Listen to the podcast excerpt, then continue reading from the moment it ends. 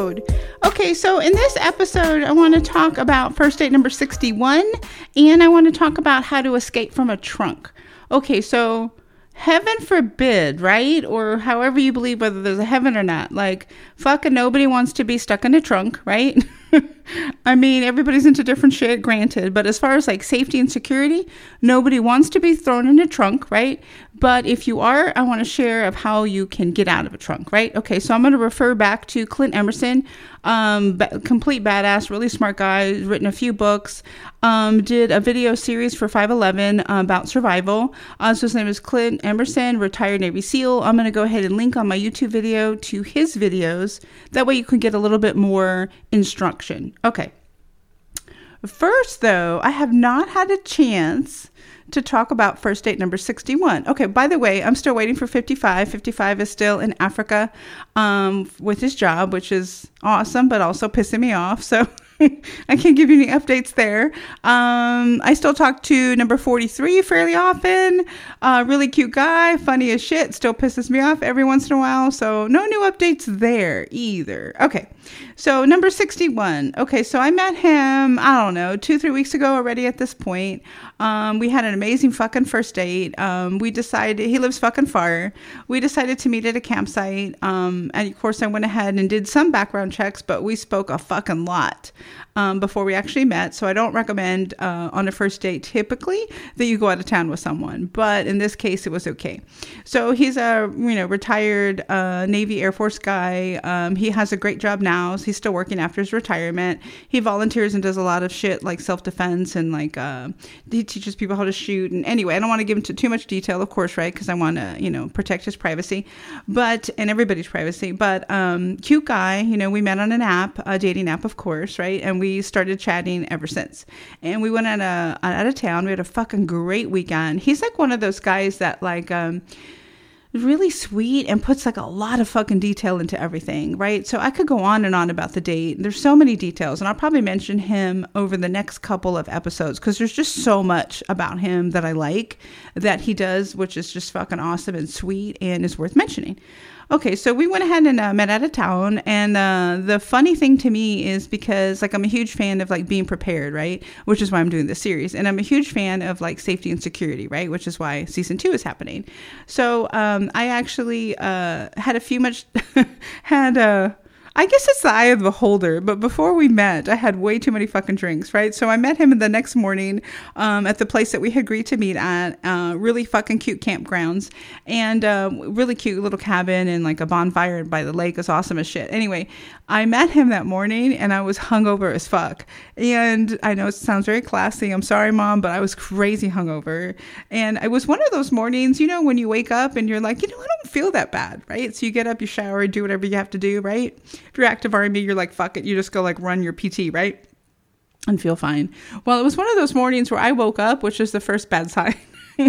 because I woke up and I was like, I feel good, which basically meant that I was still drunk, right? So, sorry, mom, but it's the truth. Went ahead, took a shower, you know, uh, got my, my shit all packed, because, uh, you know, I'm one of those packers that fucking packs at the last second. I mean, we all know how I dress, right? So I'm just like, this t shirt matches that shorts. Let's fucking get out the door, right?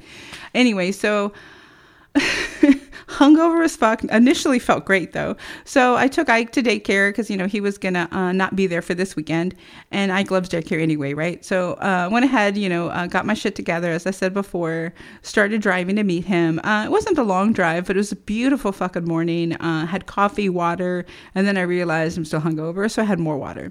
Anyway, so we went ahead and met and we talked about uh, how far out we were, right? Because we were both meeting at the campgrounds. And to me, this is like perfectly kicks off our fucking like friendship because um, I like to beat people. I don't know why. I'm like competitive. I'm like sweet. I'm generous. I swear, but I'm competitive as fuck, right? So when we were calling and texting each other saying I'm such and such, you know, time out. I'm such and such time out. One of the last calls I made to him was just kind of like, hey, I'm like four minutes away, but I'm gonna pee and get some water, get something to drink. And he was like, cool, because I am. 10 to 23 minutes away. And I all I fucking heard was 23. We all know I'm deaf as shit from Iraq, but I just heard 23. So I was like, oh, he's 23 minutes away. I'm four minutes away. I have plenty of time to pee and get something to drink, right? So by the time I, I pee, right, I'm cute little gas station. wonderful fucking coffee. By the time I make it back to my Jeep, I get his text saying I'm here. And I'm like, fuck, because I hate to lose, right? So it was funny. And then he was just like, I won this competition that I didn't even know we were in. It was awesome as shit. Anyway, so we go about the weekend. We took this really cute, like, wine, um, beer, distillery tour in this, like, local area that we were camping at fun as shit. I had never been to some of these places. One of them was like fucking brand new, had just opened that day. So much fucking fun. But the thing that I really like about number 61, there's a few things, but the thing that I really like about him is I showed up hungover, as I said before, right? And I was just kind of like, I'm really sorry. I don't want you to think that I'm not excited to meet you or happy to be here, but I'm normally perkier, but I, I just don't feel great right now. So it was interesting because instead of judging me, what he did was like, no big deal, right? He was like, give me a few minutes. So he like is always like prepared and packed and shit, and he has this like awesome pickup and. Um, he ended up giving me liquid IV, water, Tylenol. Um, he had like a heating pad, you know, for my back because I was just hungover, didn't feel great.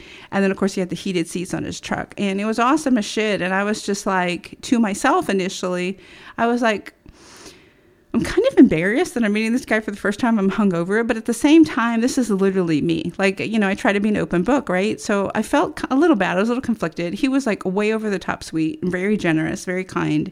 And I was just like, you know, I appreciate you doing all of this for me, but I also kind of feel like you're treating me like an infant. And he was just like, it's not that. He was just like, you know, I just care about people. Um, and the people that I care about, you know, I like to like let them know that I'm here for them. I'm prepared for them. I'll do anything for them. So it's awesome. Anyway, so as you would imagine, right? So I felt better soon. Uh, oh, and by the way, of course, he had this like cute, fancy drink um, that his friends have nicknamed Panty Dropper. awesome as shit, by the way. Anyway, so um, of course I felt better. You know, hair of the dog, Tylenol water, liquid IV, whole bit, heating pad anyway so it was a great uh, it was a great couple of nights. You know we ended up uh, you know like a bonfire after all the distilleries and everything. And um, my opinion my style is fucking best way to get to know somebody is like a bonfire right? So so much fun. Um, we woke up the next morning um, had a couple meals and then we went our separate ways and it was a fucking amazing trip Anyway, so the reason I bring this up is because uh, so far I really like 61. We've had a couple of like conflicts, um, nothing too serious, like no like no serious anger or anything. But it's interesting to me when you're trying to uh, connect with people um, for the first time, especially in a dating situation. It's funny how like over text you just don't understand tone. So we've had a few fights. So I'll go into more detail about some of that stuff. But so far it's looking good, and we have a couple more trips planned. Anyway, but the reason I bring up 61, and I'll share more about him in the future, upcoming episodes for sure, is I went I, went ahead and I broke my rule, right, with this guy. So of course it worked out for me and I want to be an open book and I want to tell you guys the truth. I should have done more background research with him than I did. I mean, we found each other on social media. Um, you know, I had several like phone calls with him for like hours and hours at a time. Um, and I knew that he was a real person. Like I knew where his real job was. Like, so I knew he was real. But really, in hindsight, that the fucking guy could have fucking kidnapped me, right? So it's not smart to do what I did. I mean, I have a phone app. I have like knives on my body, as you guys know. Uh, my a few friends knew where two friends knew specifically where I was going to with the cabin and the whole bit, and I checked in with them. And then a couple of times, like throughout the weekend, I used social media to continue to check in with people. Like I was like, hey guys, I'm at this brewery, took a picture, right? So some of that, of course, is for safety and then, you know, just security. But for the most part, I would say that's probably a bad decision on my part. I probably shouldn't have gone on that weekend, but I don't regret it because I was safe and I had fun. But remember, this fucking guy could have fucking kidnapped me, right? I could be here with no fucking kidney, right? So this leads me to, as I talked about in the last episode, safety and security when you're on a date, right? So the last episode, um, I used Clint Emerson's videos that he did for 511 to talk about how to escape from duct tape, right? So, in this episode, I want to talk about how to escape from the back of a truck right so for the most part if somebody like is planning to harm you or hurt you in some way someone who does not have good intentions for you will somehow take possession of you overpower you throw you in a trunk right so the thing about a trunk is you want to get the fuck out, right? You don't want to stay in the trunk because your goal is always to survive, right? You don't want to be in the trunk because it's hard to gauge where you are. It's hard to gauge distance. Well, I'll get into all of that more in future episodes. If you are in the trunk, try to figure out where you are. But for the most part, if you're in a fucking trunk, you want to get the fuck out, right? So if you're in a vehicle that was made in 2001 or is newer, there is a latch or a button somewhere. Usually it's on the top, depends on the vehicle, but just know you can use that and you can fucking escape, right? So there's a few videos that you can see on YouTube where people like find the latches and they run out of like a moving car. And I know like running out or jumping out of a moving car or whatever, diving, falling, whatever seems scary. But holy fuck, if you were in that situation, risk the fucking like road burn, risk the broken arm, whatever, get the fuck out of that trunk. Because once you are taken somewhere and somebody's taken possession of you and they've thrown you in a trunk, no good thing is going to happen at that point, right? So my hope for you is that you do not panic, you remain calm, and you get yourself the fuck out of the trunk, right? So, one of the best things to do, right, you know, if you are in a trunk, is um, Look for the latcher button. As I said before, vehicles 2001 or newer, you know, have like a latcher button. If you're overseas, you're in an older car, there's not going to be a latcher button. But if you fucking like dig through the molding, like like like fuck the carpet, like who gives a shit? This like guy, girl, whatever is like kidnapping you. Like who gives a fuck? Like destroy the fucking back of like the carpeting, find the molding, and get the fuck out of the trunk. Right? There's usually a latch lever. You'll feel it, um, and then just get out. Um, you can also pop the brake light just to signal with your hands. I mean, there's a few things things that you can do. There's several tactics, but the one most important thing I want you to realize is if you are in a trunk, get out, right? So there's like the latches, you can dig through the carpeting, um, you can kick yourself out of the back seat. Um, this one's risky, of course, because it depends how many people are with you, but for the most part, you want to get the fuck out of the trunk, right? So um, back seats aren't secure. So maybe if the vehicle stops, I don't know, you're going to have to like take the situation uh, like on a case by case basis, but remember you want to get out, right? So back seat is an option.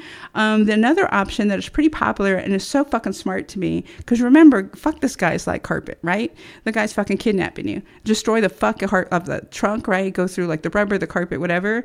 Find the jack jack because most jacks are right like right under right? Find the jack worst case scenario you pop that fucking thing up you crank it and that alone that force will pop over the trunk and then you escape right? So remember the goal is to escape. The goal is like survival. Like i talked about in like the last episode heaven forbid you're like attacked right? And you're overpowered and you're taking like multiple shots to the head right? You want to plan your escape. You want to be calm if you have to to plan your escape. You want to temporarily surrender if you have to.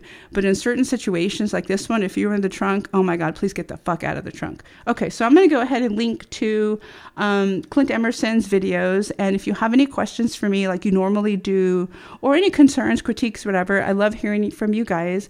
Definitely please continue to reach out to me on social media or any platform that you find. YouTube's the easiest Facebook's the easiest, Instagram's fine.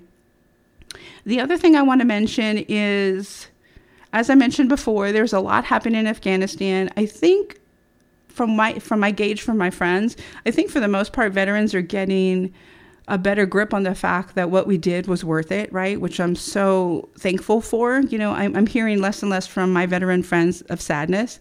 I'm hearing more and more anger, right? We're all in the army, we're all in the military, so there's certain things that we cannot say when we're in uniform.